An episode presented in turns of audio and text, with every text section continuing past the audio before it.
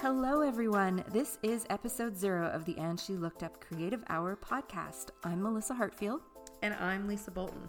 We've dedicated this podcast to sharing our experiences, lessons, ideas, some business strategies, along with a really healthy dose of creative inspiration, so that hopefully we can help you make the most of creating what you love to create.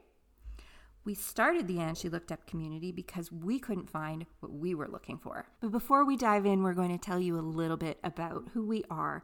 We're two women in our 40s living in the suburbs who left our corporate careers to become full time creatives. But we are both so much more than that.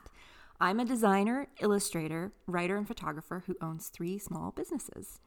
And I'm a food stylist, a photographer, and also the author of a best selling cookbook. Melissa and I are great friends, but we're also very different. I'm the introvert. And I'm definitely an extrovert.